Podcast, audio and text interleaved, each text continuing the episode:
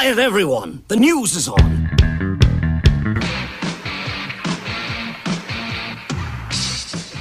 Green Day is going to be performing on Dick Clark's New Year's Rockin' Eve with Ryan Seacrest coming up in Times Square on December 31st.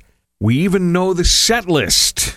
So if you want to be surprised, uh, spoiler alert, but here's what they're going to play to ring in the new year Basket Case, Welcome to Paradise, Holiday, and a song they just released called Dilemma. Congratulations to Aerosmith. Their 1973 classic Dream On has now reached 1 billion streams on Spotify. Only about 500 songs have reached that threshold. Fresh off being revealed on The Masked Singer the other night, Sebastian Bach dropped a new track. It's called What Do I Got to Lose?